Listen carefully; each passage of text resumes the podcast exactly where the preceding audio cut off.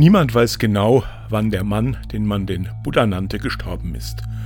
Die Dispute über das Jahr seines Todes werden unter Gelehrten aus Ost und West immer noch geführt und die verschiedenen Hypothesen weichen erheblich voneinander ab.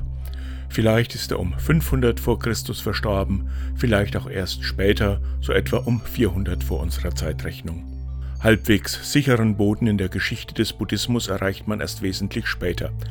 304 vor Christus wurde in Nordindien Ashoka geboren, der 30 Jahre später König oder sogar Kaiser eines bedeutenden Reiches wurde und so wie später der römische Kaiser Konstantin dem Christentum politisch den Weg ebnete, verdankt der Buddhismus seinen Siegeszug in Indien Kaiser Ashoka.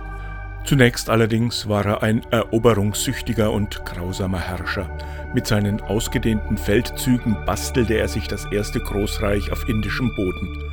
Als er das Nachbarland Kalinga im Osten Indiens eroberte, sollen angeblich 100.000 Menschen niedergemetzelt worden sein.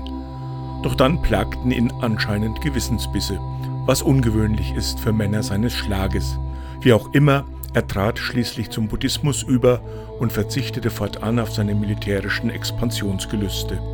Er wurde, wenigstens teilweise, so etwas wie ein guter Herrscher. Er sorgte für die gerechte Verteilung des Landbesitzes, errichtete Schulen und Krankenhäuser, sogar Hospitäler für Tiere.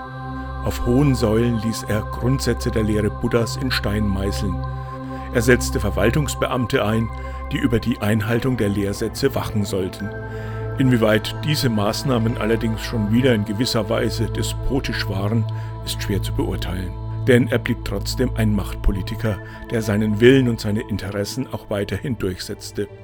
Dennoch gilt er heute als einer der größten Herrscher des indischen Altertums, ein Herrscher, der ethische Maßstäbe in die Politik einbrachte.